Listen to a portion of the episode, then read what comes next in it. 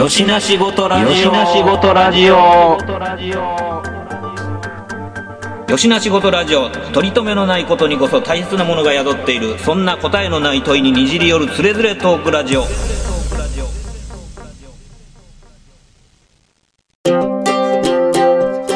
よしな仕事ラジオやってよしな仕事ラジオ？知らん。しげやん、しげやんどうすか？ごめんなさい、もう、二人独断状態だってまし そうそう、申し訳ない。た。いやいや、なんか、ね、実際に見に行って、ちょっと期待してたのとは違ったんですよね。うん。ああのもうちょっとは花柄デザインのやつがもっと出てあくるのかなとそうね。その話もちょっとしたかったね。うん。うんなので、ちょっとこう、若干がっかりしたところはあったんですけど、うん。まあでもなんかその、さっきの美顔器とかもそうだけども、あの、うん。今あるやんっていうのいっぱいあったじゃないですか。うん。うん、うん。例えばなんかこう、ふ複数のものを一気に調理できるやつとか。ありましたね。ママクックの大人版みたいなやつね。はい。あはいじゃなくて、あの、炊飯器みたいなタイプのやつ。ああ、はいはいはいはい。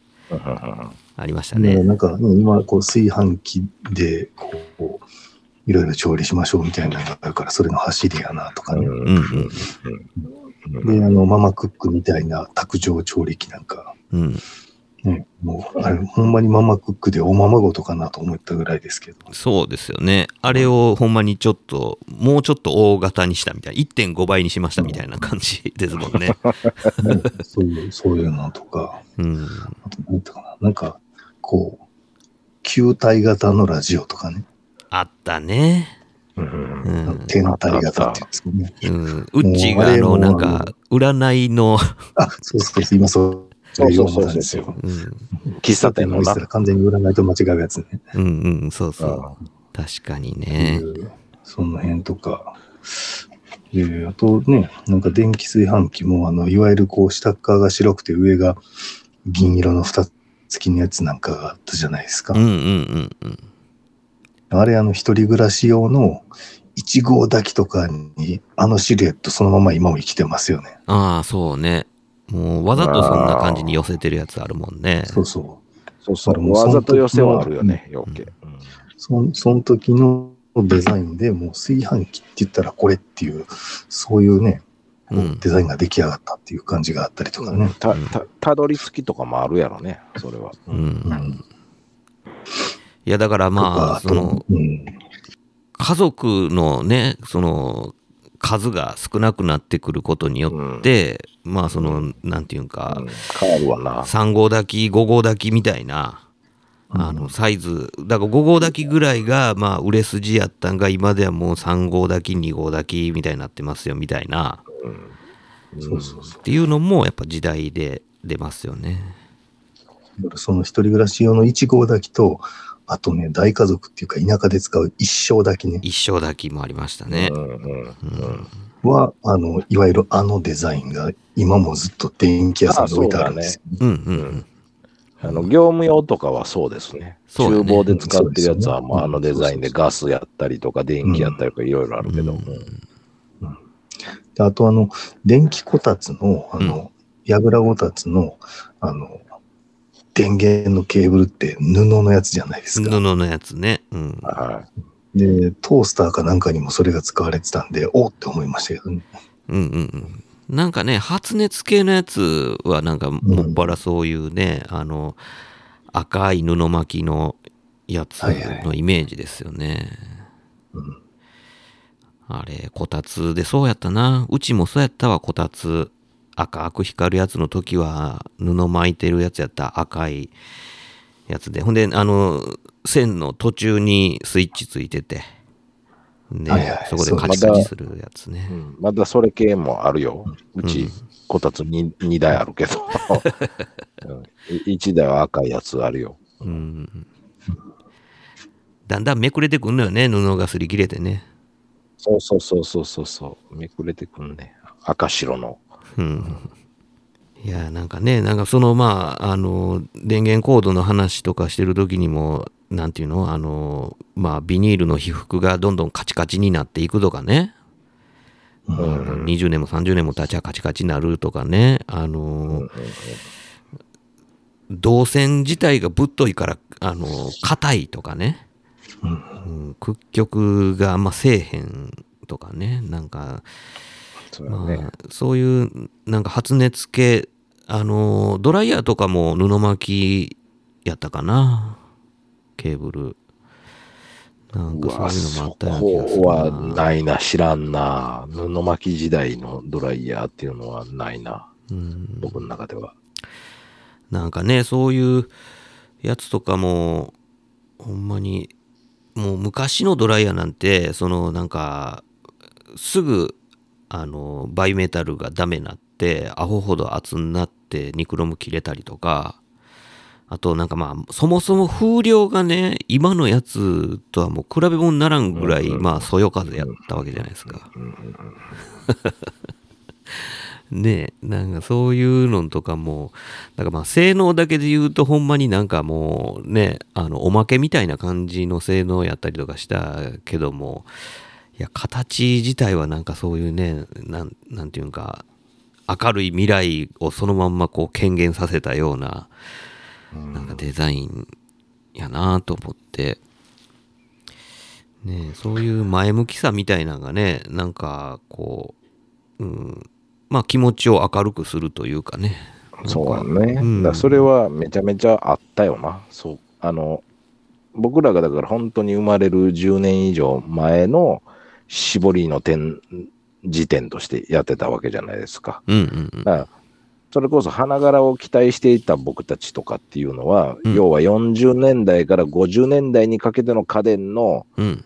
マスダコレクションであれば多分もういろいろうんそっちの時間の方が長くなるぐらいあったと思うんですよ、多分。おそらくね。うんうんあそこはあえて、まあまあ、ああいう企画展の絞り方にしたから、最大でも昭和40年とか40年ちょい前ぐらい、41年とかぐらいのもんしか多分なかったし、うん。うんうん。逆にそれだけ、その、なんちゅうの、家電メーカーの種類も多かった気はしたよね。あの、そうですね。あの、小さいところも含めて。うん、松下だけでまとめれる面もあると思うし、うん大手家電とこだけでまとめれるけど、それこそ、あの早川電機シャープですとかっていうのとか、うんなんか、これから家電になっていきますよっていうのとか、うん。今となっては、その、え、それって家電メーカーですかってイメージのないところまでが、やっぱり家電をやってたわけじゃないですか、一般そうですねね。。うんだからそそういうバランスも、今思えば、その車メーカーとかにも似てて面白いじゃないですか。うん。確かにねだからそ。の、ね、今やったら、液晶といえばとかってなるじゃないですか。はいはいはい。でもまあ作ってるとこはこうですよ、ああですよとかってあるし、テレビといえばってなった途端に、なんか言えるメーカーって、え、それ、家電作ってたんですか？みたいなとかなるじゃないですか。だからそれぐらいやっぱり、その守備範囲っていうのもあるから、そうですね。そういう、うんそういうイメージとかの払拭っていうか、あ、元はこうやったんやなっていうのも知るきっかけにもなったっていうかね。うんうんうん。そんなんはありましたね。確かにね。だからまあ、ね、あのーまあ、今回のやつは、まあ、ざっくり一般的にはこう家電っていうことで、えーまあ、ストーブとか扇風機とか、あと、何や、うん電気アンカーみたいなやつとか、うん。えーうん電気やぐらこたつとか、えーなんかそういう調理家電もまあそうですけど、ってな感じですけど、あのーこれ、ジャンルを、あのーオーディオに絞ったりとかすると、もっとちっちゃい電気屋いっぱいあったじゃないですか。ありますよ。うん。だから、そういう縛りでやると、またとんでもないレアなもんとか山ほど出てくるやろうなと思ったりしながら、ほじくったら、ほじくったらありますよっていう話ですよね。ね、今、今フライヤーちょっと見て思い出したんですけど、この、はいはい。えー日立電気スリッパ。はいはいはいありましたはね。これやばいよね。あの、い。やばいですよね。スリッパ片っぽずつから、さっき言ったその布巻きのコードが出てるんやけど、コードの範囲内しか動けないっていう、このスリッパどうすんのみたいな。割な、あの、自宅サウナスーツぐらいの勢いがあるよね。ほんで、右と左と別々のコードやから、もうなんか下手、下手に歩いたらもうなんか絡まってこけるやろみたいな。これなんぼ売れたんやろな。大して売れなかったような気するな。箱付きやし。うん。ねえ、なんかそういうなんかちょっとまあとんでも発明になるよね。まあまあ確かにね。このスリッパのデザインそのものもまたなかなかのもんですよね。うん、なんかそうなんでしょう。びびっくりドッキリメカ認定、認定でいいですか？そうですね。かなりなんかびっくりドッキリメーカーやと思いますよ、これは。ね、いやいや、まあそういう僕あの、あの、で電気ハサミが、電気ハサミ素晴らしいですね。たね。あっうんたあった。あれね、あれ僕多分ね、昔見たことあるんですよね。まあおそうですか。うん、あのー。振振動して切るみたいなやつでしょ？ジャーってなんか、ね、あーのハサミの。い一瞬ジャッキンジャッキン動くんかなと思ったら振動しますって書いてある。そうそうそう、振動式なんよね。あれ、あのーまあ、えっ、と、生地の裁断とかに結構良かったりとかするああ、ええまあ、うんものによるな。うん、そうそう。だからまあ、そんな、切る対象にいるね。そうそうそう、なんかそんなんで、なんか、なんかね、あの、身近にあったのかな、なのか見た覚えあるなと思って、ねえ、なんか懐かしい思いがしましたけどね。だからいろんなものをこう電動でどうやろうっていう試みをしてなんかそれがなんかまあ新しい未来をこうね描くというなんかそういうあのまあ中にはそういうこう電気スリッパみたいなとんでも発明みたいな感じのやつもありますけど、でもそれでもどないすんねんってすぐ突っ込む余地がありながらちゃんと商品化して発売までこぎつけてるわけじゃないですか。もうとにかく売ってみようっていう。なんかこの気概でしょ。気概ですよね。このポジティブさみたいなのはね、なんかやっぱりちょっと素敵なものを感じますよね。80年代ぐらいまであったやつやね、それ。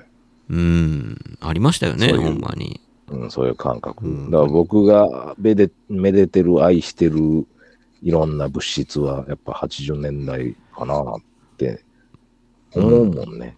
うんねなんか、いや、まあ、次の瞬間にすぐこんなもん誰が買うねんっていうような代物でも、ちゃんともう発売してたりとかししてた時代っていうのは、やっぱ、なんていうのか余裕があるというかね。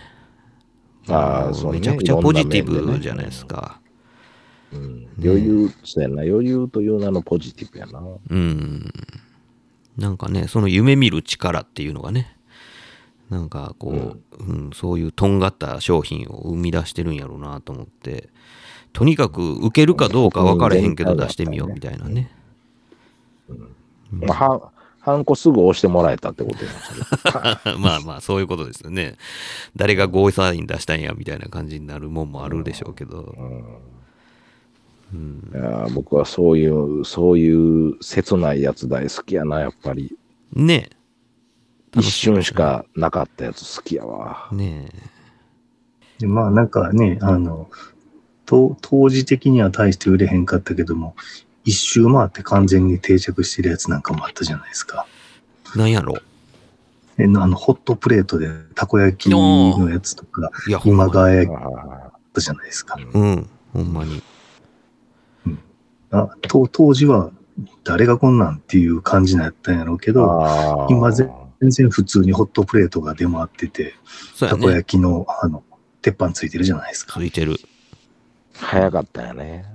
うん。早一周回るから早かったよね。まあ早かったけど、あれで一回みんな目にしてるから、んなもんいるかいなって思ったけど、やっぱあったらあったで欲しいよね、みたいな感じになああ、ってそう、かそうかそうかそうか。そういう存在家電もジャンルとしてあるってことか。そう、だからなんか、やっぱり一回ね、なんかそれのある生活をみんなが描けなくても、一回目に入ってると、あの、うん次のなんか起爆剤とともになんかそれが一気に普及するみたいなもんは多分あると思うんですなよ。るなるほどね、うん、そのためには一回みんなの目にこう入っとかんとダメっていうかね。うん、だからまあ、ねるほ、ど。もうちょっとしたらまたあの、ひひげ剃りとドライヤーのくっついたやつが出てくる出かもてくるかしれません。もしれへんよね。そら、分かれへんよね、そんな。うんまあ、僕はいらんけどな。合体家電やったら、いや、合体家電やったら、それはもう青島級に5、6台バーンって合体した方がいいんじゃないの？もう、もともとはでそれどれかです一個はどれか一個は顔だけのやつなんですか？違う。あ、そうそうそうそうそうそう。で、ああ足だけのやつもおるで。であの、サブスクで全部揃えて合体させましょうで家電になりますみたいな。どうですか？いや、まあまあ、でも今やね、その、なんていうんか、スマホがもう合体家電の最たるもんじゃないですか。あじゃあ、ディアゴスティーニ的にはありやんか、造形的には。うん。だからなんかそういう、もうシェーバー、シェーバードライヤーを作ろう、創刊1号みたいな。いやいや、もうそのうちね、ダイラガー15並みに15個ぐらいの機能がくっついたやつが。ダイラガー15なんかもうずっと忘れてたわ。あれが一番最大なんかな ?15 体合体。いや、まあ、そう、合体で言うたら15って何？手首とかだけとかあるの？全然わからんけど。全然わからない。15ってどういう内訳？ちょっとまた、しげやん、それ、レポートしてよ。15の内訳、今気になったわ。もう手首とかだけとかしか出てこうへん。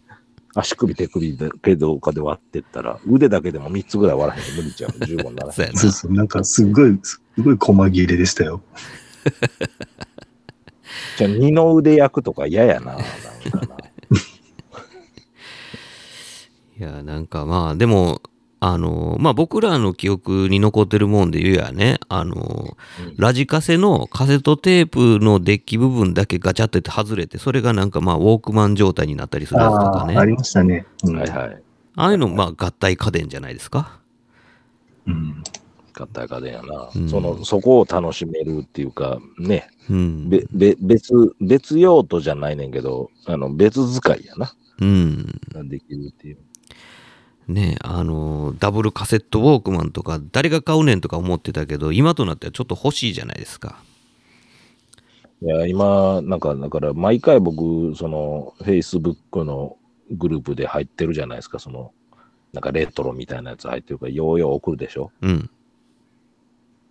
画像とかはい。文章送ったりするけど、うん、今日、今日もなんかテレビデオの祖先みたいなやつ出てきてて、でどうしようかな、送ろうかなとかって、なんか品番とかもなんか出てて、で、それまた突っ込んでるやつの文章とか読みながら、あ、まあ、ええかと思って、それはしれってやったけど、うん。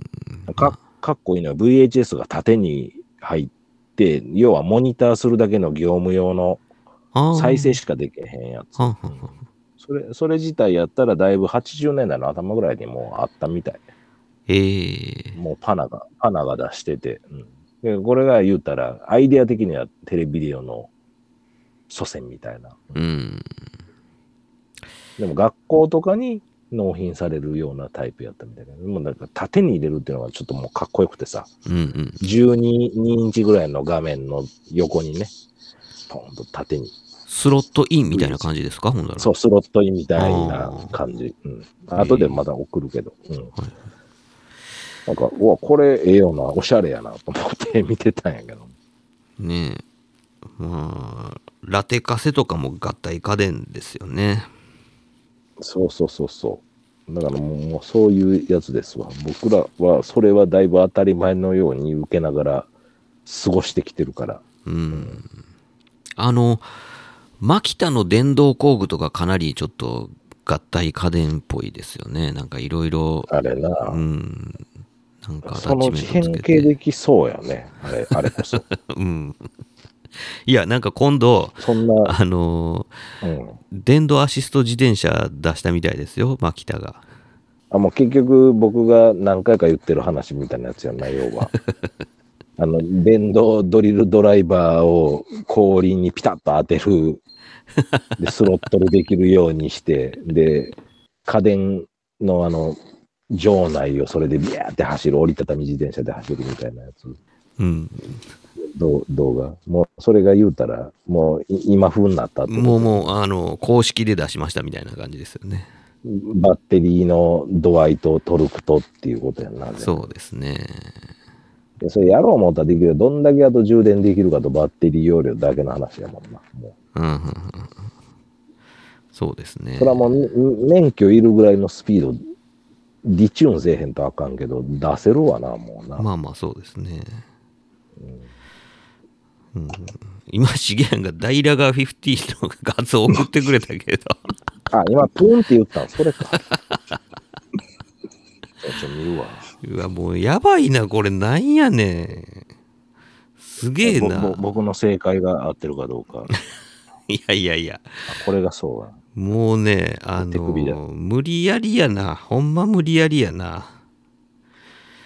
まあまあ、ダイラガー15については、まあ皆さんちょっとあの、自分でググってください。なんだこりゃ。合体ロボ、15体合体ロボ。ねえ、まあ、なるほど。あれか、む胸には動物ついてへんねんな、こいつは。ああ、まあそういう系ではないんですよね。うん。まあ、ひどい。これで50なんや。50うまいこと並べたな。うん、ほんまにね。いや、もうえでもさ、15人キャラクターいるってことでしょ？乗ってはるそういうことじゃないですか？うん、そういうことそうでしょそう。だから、こう、描き分けがきっと大変やったと思いますよ。声優も多かったか、まあ、一人で200ぐらいやってる可能性はあるってことか。うん。山寺宏一やったら一人でやりますよ。ああ、まあ、そうやな。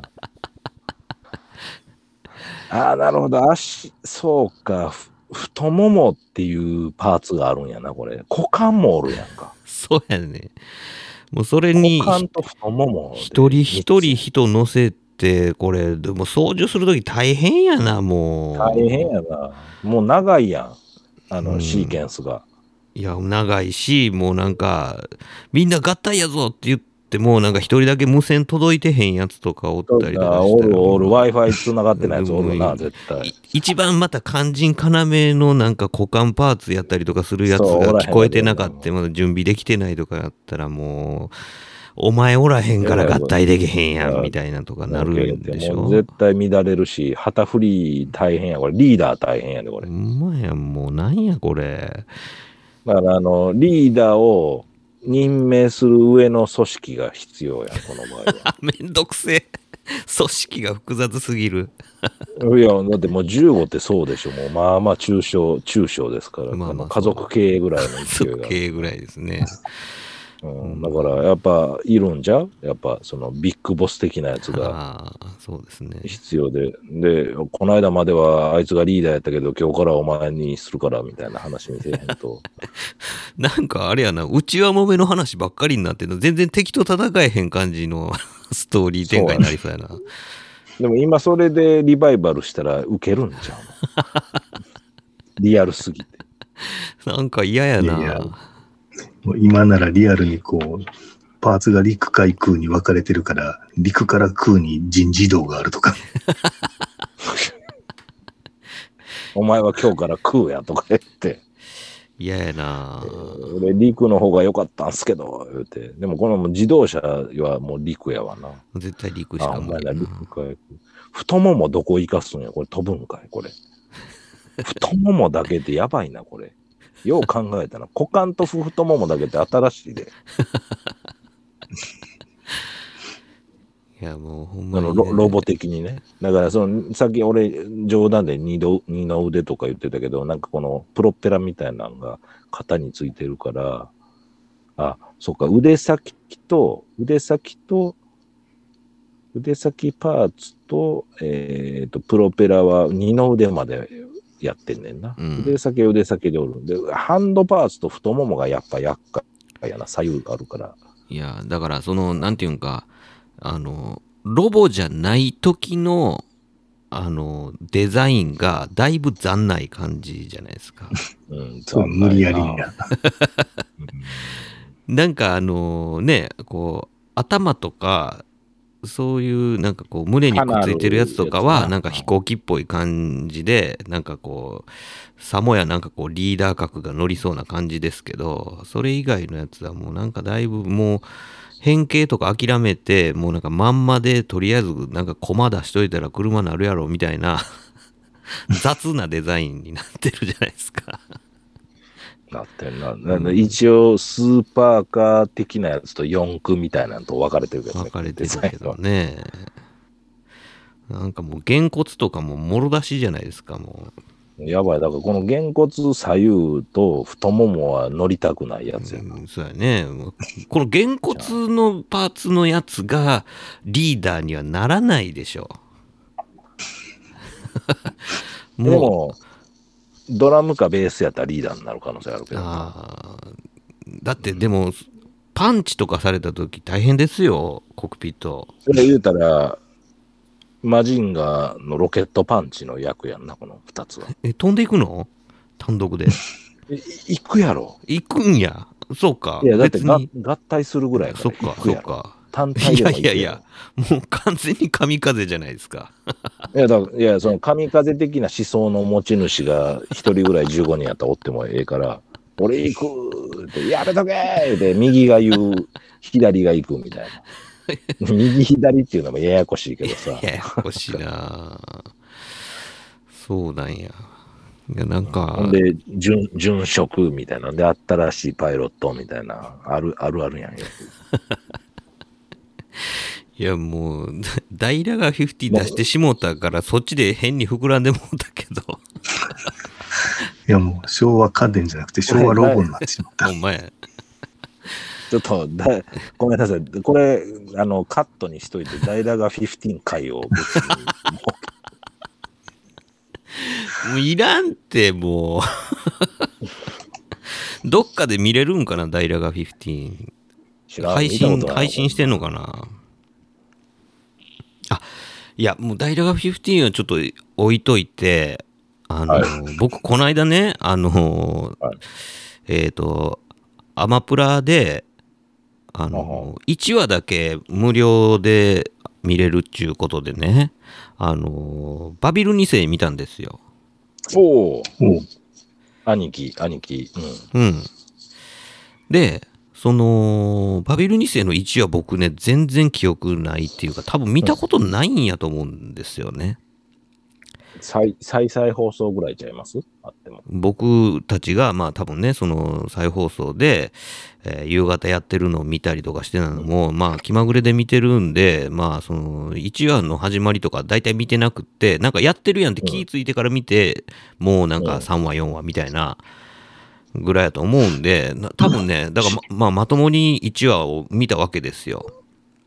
白い学生服スタートの。うん。いや、まあ、うん、ね。白い学生服がなんか、オープニングかエンディングかの時ですよね。なんか、まあ普通に紺色でしたけど、うん。いや、なんか、なんかあれちゃいます？あロデムに急にテレパシーで呼び出されるんちゃいます？そうそうそう、なんかね、あのーうん。悪夢にうなされて、で、まあ夢の中で、なんかすごいこう、えーこっち来い、こっち来いみたいな感じで、で、なんかその、夢でお迎えが来るよってなことで、で、あれですよ、あの、医者の家に居候してて、はいはい。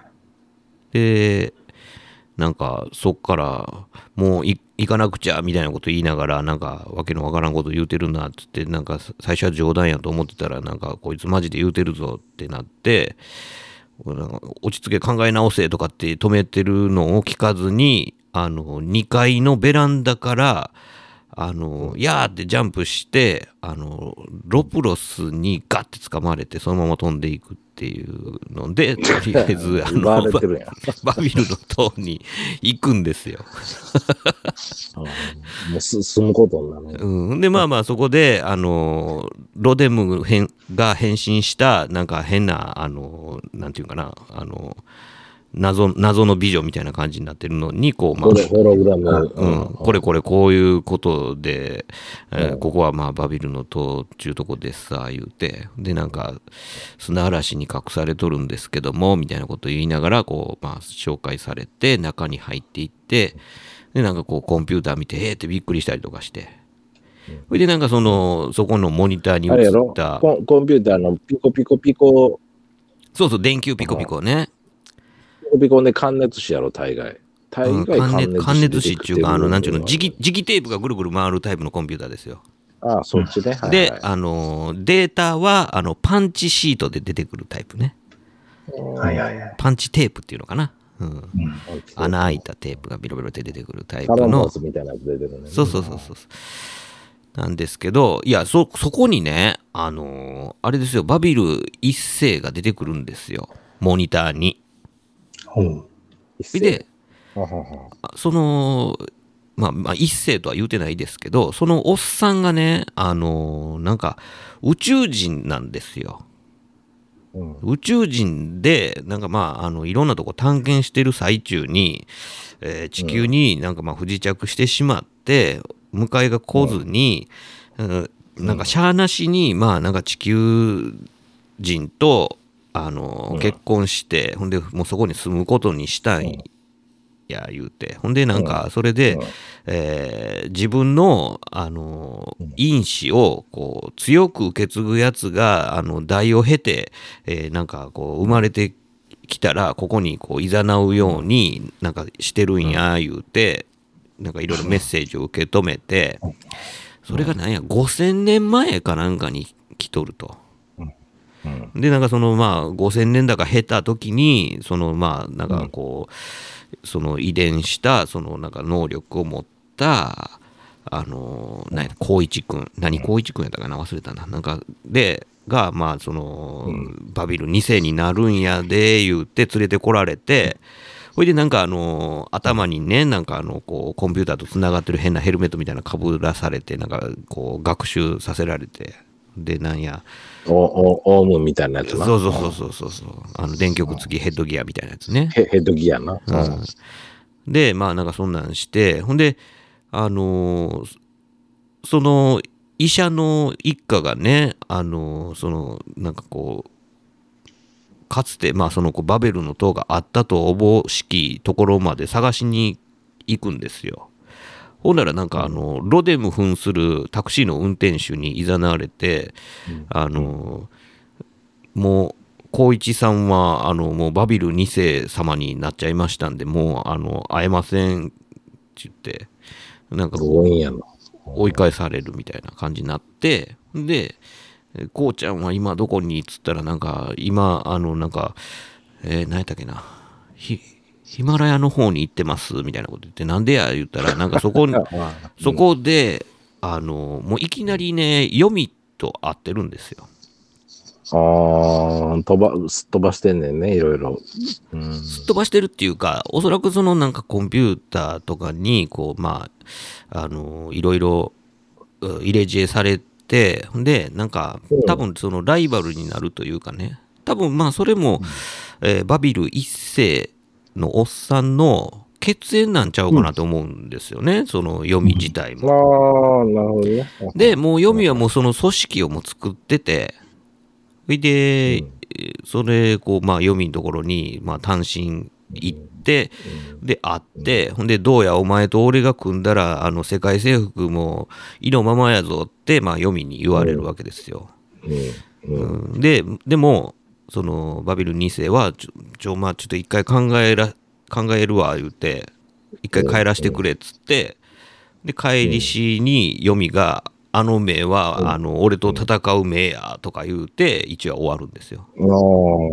ああ、なるほどね。ああ、勝手やな。うん。甚だ駆け足ですけど、でも、まあ、内容そんな感じなんですよ。え原作、あんの？間が。漫画とかあんねやったら、なんか間埋まってそうな気するけど、って思ったけど。うん、そうかもね。そいや、まあまあ、それぐらい、当時は作り込みが雑やったんかなっていう気もするけど。いいや、ほんで、もうそっから、もう、あの、僕らがよく知ってる、まあ、あの、読みの、あの、なんかこう、なんちゅうの、血の涙流してるみたいな手下とわーって戦ったりとか、するような、なんか、なんかロボが出てきて、なんかポセイドンと戦わしたりみたいな話になっていくんですけど、え、こんな始まり方やったんと思って。いや、でもあの、途中まで聞いてて、うん完全にシチュエーションが同じやつが一本ありますよ。えー、何？何？ジャイアントゴーグですよ。なるほどね。あれもこう主人公の田上優が実はゴーグの持ち主のあの因子を受け継いでたから主になれたっていう話じゃないですか。ほんまやね。ほんまやね。そうか。アウストラル島やったっけ？かなんかに行って、その遺跡の中に眠るうロボ、ゴーグと、えーまあ、心を通わすというか、まあ、その、なんていうか、こう、意思疎通ができるのは、えーそれの持ち主の因子をこう受け継いでたからや、みたいなことやんな。うん。そっかそっか、そうやな。ほんまや。な、まあ、同じ話やな、ほんだらな。ただまあ、あの、読み、読み的なやつは出て出てこないよね。その、うんいや、なんかすげえ雑やけど、これ、こういう、なんか、あの、なんていうの？物語の座組がこんな雑な状態でも、あの、良かったんやなと思ってさ。なんか、あれじゃあ、その当時って、なんかデビルマンとかのアニメも結構展開ぶちゃくちゃやで。ああ、まあまあまあ、そうですね。さっきまでああやったやん、こうやったやん、みたいな感じやから、なんか間を埋める話とか一切ないし、うんうんうん、確かに。なんかその、収めるために作ってるような感じ。うん。で、保管は自分でしといてね、みたいな、なんか割と投げっぱな感じとかって、うん。だけどな、それこそさ、あの、この間話出たなんかサイボーグ009って、はいはいなんか最近、あの赤赤い服の方のやつって僕ら80年代でテレビでそうですね見てたじゃないですか。うん。コオロギ75か6か3か忘れたけど、うん。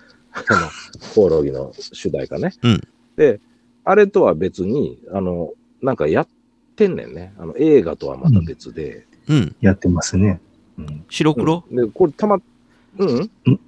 白黒は一番最初で、白の服のやつで、で、次に赤になって、最後、緑じゃなかったかあ、そう。ああ、うん、それとは別に最近またなんか OVA なのかなんかわからへんけど、うん。この赤赤の状態の服のやな。つで、うんうん、なんかまとめたやつがあって、たまたま動画で見たんですよ。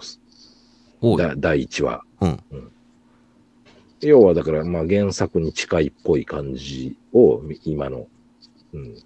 で、まあ、え絵のタッチとかも、その石の森を割と踏襲してるっていう感じのやつを見たんやけど、うん。なかなかね、あの、みんなその島村城が仲間に出会っていく術をこう、あの、描描いてる1話目やったんやけどね、改造された後に。うんうん。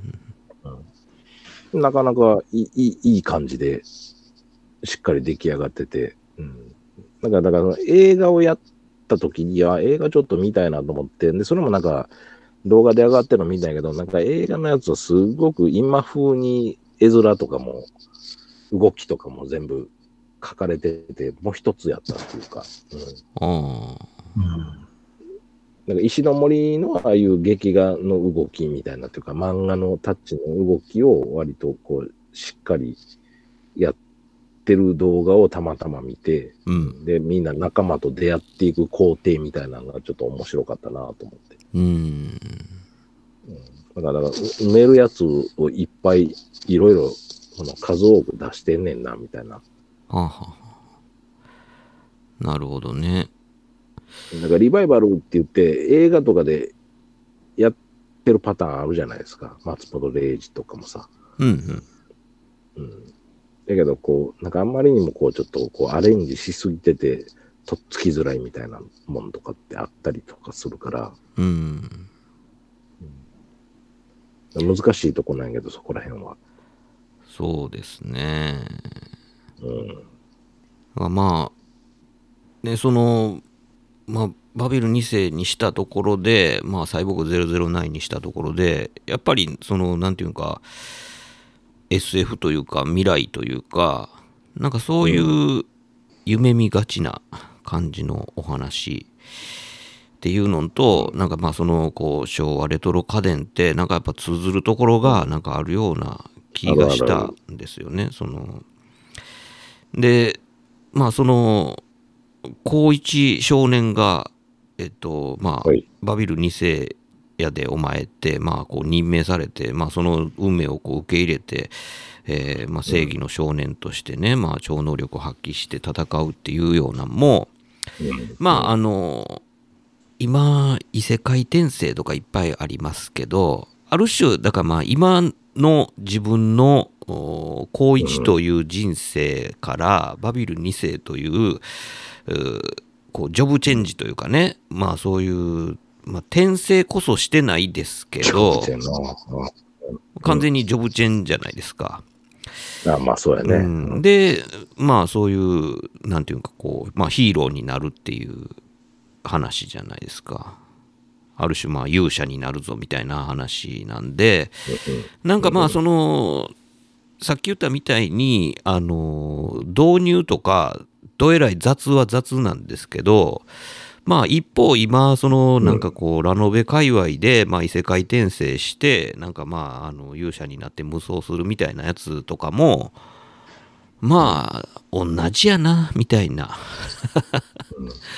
ところもまあなんかちょっとあるような気がしましたみたいなな。なんかそんなことなんですけどなんかあのまあ009ぐらいまでなってくるとそのなんていうかうん。うんまあバビル2世もそうなのかな。要はそのある種その特殊な能力で、えーまあ、正義のために戦わなければならないというのは本人にとってはまああのちょっとマイナスのお十字架をお背負わされてるというか。うーん。なんていうかなこう ある種不自由さというかねみたいな感じなんですけど、なんかそこのあのネガティブさみたいなのを今のこうラノベはもう全部取っ払って、むしろなんかこうポジティブに。だから、その、なんていうかな、えー現世、現状現世にもう絶望してるから、あその転生先、新しい自分になり変わった時には、もうお気楽に、まあ言ったら、もう俺杖でもうあの苦労なくやっていけるっていう、なんていうかな、逃避先としてのヒーローみたいな感じになってますけど、昔のやつは、あの、むしろヒーローは重圧がかかるがゆえに本人はどっちかっていうと、まあ不幸やったりとかするわけじゃないですか。うんうんそこになんか、まあある種のこうリリシズムというかね、ヒロイズムみたいなものがあったと思うんですけど、今はそういう意味ではなんかなかなかこうヒーロー不在みたいな感じに、なってるのかなっていう感じはまあしますけどね。まあなんかそんなんで、なんかその、まあ、ある種のそのヒーローの苦苦悩みたいなものっていうのはまあネガティブなんですけど、一方まあ、そういう昭和家電にはそういうなんていうか未来に対するあの夢はポジティブなだけっていうね。なんかそのテクノロジーをどんどんこう発展させることに対する後ろめたさがないですよね。ああ、もうそれはないね、全く。う。うんん。なんか絶対幸せになるしかないみたいな。うんテクノロジーが人類を不幸にするっていうビジョンはないじゃないですか。うん、ないない。うん。なんかそういうのってほんまになんか80年代以降みたいな感じですよね。なんかこう一般化してくるっていうのはね。なんかそういうのでなんか、なんていうのか、こういうレトロ家電見てると、なんかちょっと元気をもらえるっていうのは、なんかそういうあっけらかんとした、なんか未来予想みたいなものが、なんかそうさせるのかなっていう気はしましたけどね。うん。うんだってこの時にね、なんかこう、まあこうやって、えー電気使って、で、暮らしが便利になっていくっていうことは、ただただ夢のようなことで、ひあの悲壮感が全然ないもんね、この、いや、デザインしていく状況とか、そういう家電が人の生活を豊かにしていくっていう風なね。そうなんですよ。なんか、その、こう、こうして、あー便利を享受してる一方で、えー僕たちは地球に負荷をかけてとかっていう風な思いなんて、まあ1ミリもないじゃないですか。ただ、すごく、だから、わかり、わかりやすかったんじゃう、その、発展の仕方っていうのが、うん。生活に入ってくることが、その、例えば、えっ、と、な、生ものを、生肉を冷やす冷蔵庫が、その冷氷庫冷氷庫から、まあ、電気の力で冷蔵、冷凍できるようになっていったんですよ、とか、うん。なんかそうそういうことやと思うねんけどね。なんか、うん、うちわで仰いでたのがモーターでファンが回って涼しくなりますよ。首も振りますよ。とかって。だからむっちゃわかりやすい。わかりやすい。ですよね。でも、うんなんかそれう、そういうのがあったよね。ね、それを動かしてるね、電気を作るために、えーね、あの、オラが、村が、あの、ダムに沈んで水力発電になったとかね。あの、なんかまあ原子力発電所ができて、うんたらかんたらとか、火力発電で煙がどうこうとか、うん。みたいなことなんていうのは、まあ、全く気にしてないじゃないですか。そうやな、ここにはな。うん。そうそういうのもの乗っけへんし、乗せへんし、そういう悲壮感は一切ないよね。ね、今はね、やっぱ家電とか見ると、そのなんかまあこう、えーまあまあどんだけ、どんだけエコかっていうことが売り文句じゃないですか。環境にどんだけ配慮できてるかはなって。いうことでしょ、いやまあそれは大事なことなんですけどなんかこうこういうね昔の家電が描く未来のあっけらかんとしたあのなんかこう幸福感みたいなんていうのってなんかまああのまあそういう無責任さの裏に裏返しでこう成り立ってるっていうことではうんあるんですけどもなんかね、うん。あのそういうなんかあっけらかんとした感じとか遊び心とかっていうのはやっぱなんかこう忘れずに持っときたいなっていうのもやっぱ一方には思うんですよね。まあ、なんかおそらくその、ね、この、この30年代ぐらいは、あの、じゃんじゃが電気を使ってどんどん楽になりましょうって感じじゃないですか。うん。で、あの、展示してた中で唯一、まあ、その辺と関わるようなもんっていうと、あの、空気清浄機があったんですよ、ありましたね。もうあるんやと思った。うん。う。うんん、だからその辺ね、高化学スモッグだったりとか、うんなんか梅煙だったりみたいな、うんこう公害の話が出始めてきて空気を、きれいな空気を吸いましょうっていうのが出てきて初めて出てくるじゃないですか。うん。うん。うん。だから、この並んでたものの中で唯一、あれが出てきたあたりからそういう問題が、公害とかが問題になってくるっていう感じなんですよね。うんテクノロジーのこの負の側面が、そうそうそう。うんそうやね。なんかまあ、もうぼちぼちそういうニーズも見え隠れしてるから、ああいう商品が生まれてくるっていうことやもんね。うんうん。うんいや、だからなんかね、あのーまあ、発展自体を、なんかどこかに遠慮しながら発展しなければならなかったり、えー自分の便利さを享受するためには、あのなんか誰かの不便を強いる状態やったりとかっていうふうなことを常々なんか意識しながら、あ前に進まなければならない現代っていうのは結構まあ堅苦しいし息苦しいしみたいな状況だと思うんですよね。そんな中でなんかあのこんなパカッと開けっ広げなあの綺麗な発展したきらびやかな未来像 を描いて邁進してた時のこう家電品はやっぱりエネルギッシュやなっていうのはすごい思いますね。よね。で、あの、なんかし、失敗、失敗作のやつもおもろいじゃないですか。そう、それはそれでおもろいのね。一番面白かったのがゴキブリ取り機ね。出た出た。同じことも思ってたわ。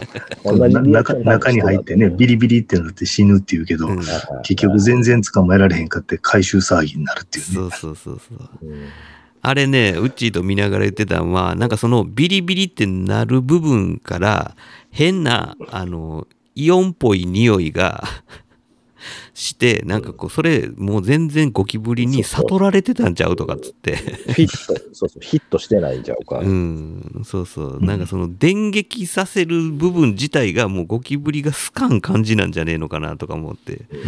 で電磁波的なもんとかね。うん。俺らには分からへんけど、あいつらには分かるみたいな。そうそう。それやったらもう完全にゴキブリホイホイみたいな取り持ち作戦の方が原始的やけど、そうそうよう取れるよね、みたいな。なんか同時に一緒に、一緒に置いてたやつで、ベープマットの最初期型のやつがあってねはいあれめっちゃちっちゃかったなと思ったんですけど、ちっちゃかった。あの、ウッチーさんが最初に言ったホットカーラーと一緒でね、僕ね、もう触って、ベープもホットカーラーも指水ぶくれ作ってるんですよね。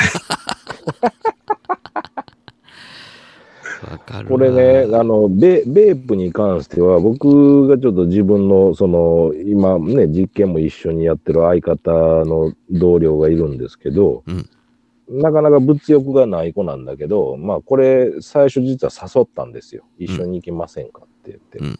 で、まあ、ちょっと仕事的に、ちょっとまあ、あの、都合がつかないんでっていうお断りだったけど、あの、例えば、えっ、と、じゅ一回り僕と違うのかな？やけど、どんな家電とかが印象残ってるの？って聞いたら、ベープへえうんの、うん、初期が40代前半かな。うん。うんだけど、ベープの初期がやっぱり自分の家の中で、まあ、あったっていうのと、あの、今も使いたいなって思う、うん唯一そういう物欲家電やっていうふうに言ったから、なんか、僕はわーっと思って、で、まあ僕自身はい家でベープを使っていなかった人なので、うんうん、でもリキッドになってから全然ね、大人になってリキッドになってから使ってるっていうタイプなんやけど、うん。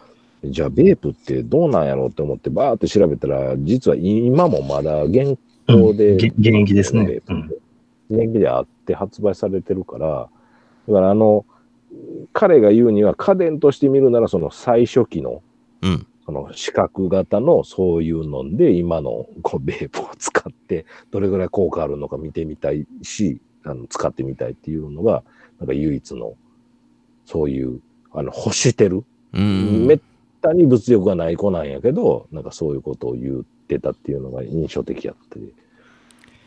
まあ、ベープマット、あの、今売ってるやつを使う限りは使えるやろし、うん。ただただ電熱でね、熱するだけやから使えるやろうだけやし、からね。うん、で、その、マットの中に染み込ましてある薬液も、あ多分まあ、アップデートされた原用のやつやから、よう聞くんやろな、よう聞くとは思いますけどね。いや、かえってひょっとしたら、その、熱し方が緩くって、あの、普通だったら1枚一晩で終わるのに、うん何日も使えたりとかするかもしれませんよ。あ 熱量が昔足らんくて。あ今？そうそうあそうそう。今がな逆になあー省電力でってことか。そうか。ほな、あれ、じゃあ、ニクロム線の電熱機の上に4枚ぐらい置いてるんじゃん。いやいや、むっちゃ匂いして、なんか、あの、自分がしんどなる。あれかな、飼い飼い猫とか飼い犬とか室内犬おったらえらいことになってるかもしれんな。うな。んまあまあ、そういうのはひょっとしてあるかもしれないですけどね。うんでもまあ、多分、今売ってるやつはまあ、あの、そういうの大丈夫なやつにどんどんアップデートしてるんじゃないですまあ、か。そうやね。うん、あでも、に匂いはきついですよ。あの、職場で夏使ってるんですけどあそうなん、や。あそうなんやむ無香料のものに慣れてるから、あ、うん。昔のやつだったら結構匂いしますね。それはやっぱり、あの、マッマットは匂うけど、リキッドは匂わへんってこと？そうやね。そういうことじゃん。ああ。うん、多分そうだよ。でも、あの、多分そこを、人によったらやけど、その彼がどうかは分からへんけど、人によったらそこも含めてそうなんかもしれん。その、雑な感じが、こう、いいと思える原体験なんかもしれまあない。まあまあ、あのーあれですよね。蚊取り線香の匂いを嗅ぐと、なんか夏の風景を思い出す的なあ。うんうんうん。うん、なんかそういう、なんかまあ、匂いもともに、なんかそういう、なんていうかこう、記憶のね、うん。その一部を戻してくるというか、かもしれないですね。うん。なんか、でも面白いなと思って、そういうのってやっぱあるんやなって、だ家電と私みたいな、家電と自分みたいなんて、うん。それぞれにやっぱりあったりするんやなと思って、だからそそういうとこをまた、ちょっとこう、重大刻みで話しても、なんかちょっと、あの、引っかからへんけど、ギリギリ引っかかって面白くなることもあるんかなって思ったりも今回はした。うんそうですね。まあ、それこそね、あのトランジスタラジオがね、ポケットラジオ状態になって、乾電池で動くようになって、で、まあ音楽を持ち歩けるようになってっていうの以降から、まあ、こう目まぐるしく、その、それを取り巻く家電っていうのはね、あの、変わっていったとは思うんですけど、そういうね、なんかまあ、あの、とりわけ僕ら、そのなんかこう、オーディオ関係の、あの、家電の話とか、まあ、前からもうちょいちょいしてるように、あなんか自分たちのなんかこう、青春時代をこう彩った、なんかオーディオとかっていうのもやっぱあるじゃないですか。はい。ねえ、なんかそれとはまた違った角度で、そういうね、そのまあ、ベープの話もそうですけど、うんねえ、あのー普通に、クーラーもね、昔うちあったやつ、あのーまあ、それを家具調と言っていいのか分かんないですけど、なんか木目のプリント入ってたりとかしましたよ。ありましたね。うーん。うんなんかそういうね、なんかまあ、あの、花柄ブームもそうですけど、木目ブームもまあ確かにあったんですよ あねっ。たな。うんうんうん。そう、そういや、木目の炊飯器ありましたね。ありましたっけ？ああ、あったかもね。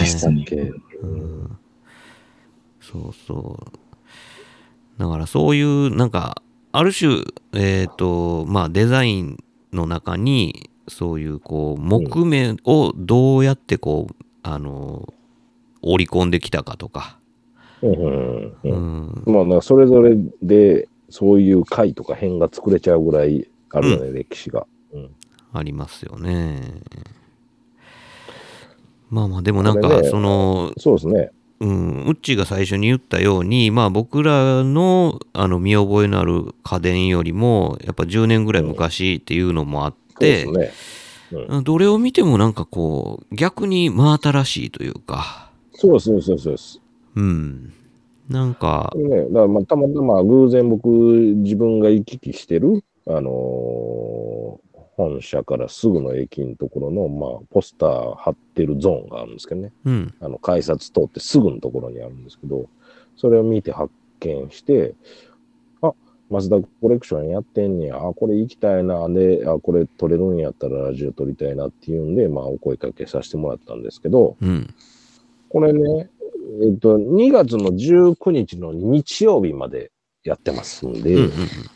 なんかこれ見て、ちょっとまたね、そうですね面。白いやんっていうとこと、まあ、それより何より大阪暮らしの今昔感っていうこの公共の施設自体も非常に楽しめるもんで、めちゃんこあのね、あのー観光客向けすぎすぎっていう感じでもそんなにはないよね。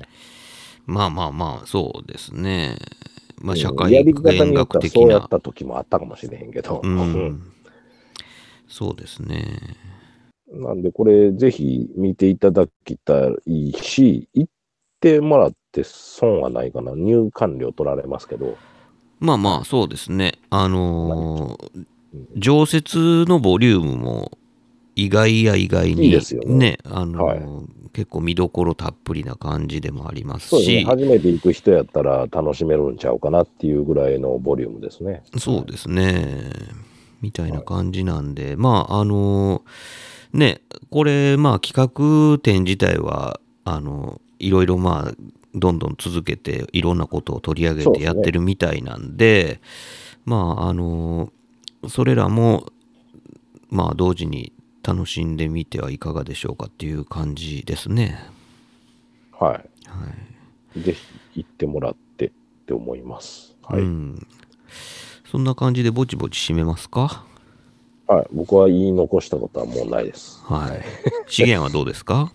大丈夫です。あの、ゴキブリのやつも触れましたああ、し。そうか。全部抜けてたやつやわ。まあまあ、あのーダイラガー15でちょっと盛り上がりすぎたっていうのはありますけども、それまた別な回で言ってください。もうなんか今、もらった資料見てたら気になりすぎるわ。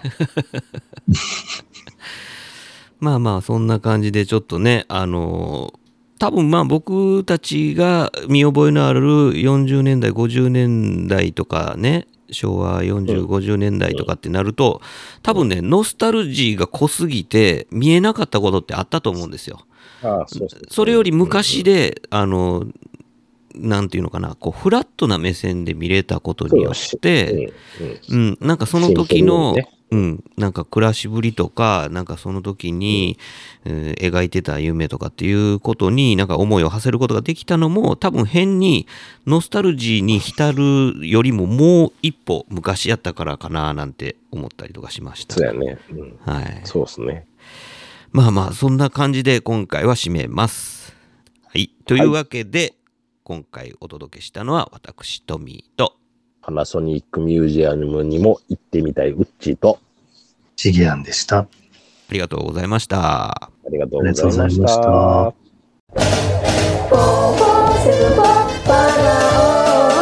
よしなし